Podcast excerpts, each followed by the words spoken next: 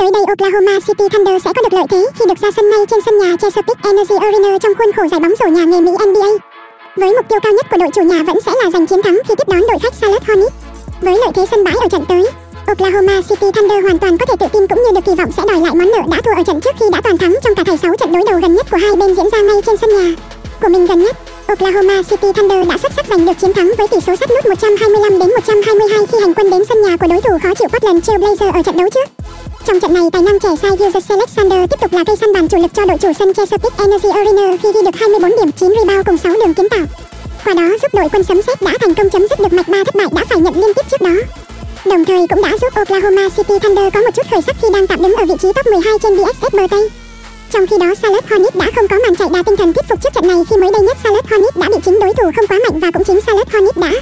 từng đánh bại ở vòng đấu trước đó là Orlando Magic hạ gục với tỷ số 108-117 chung cuộc.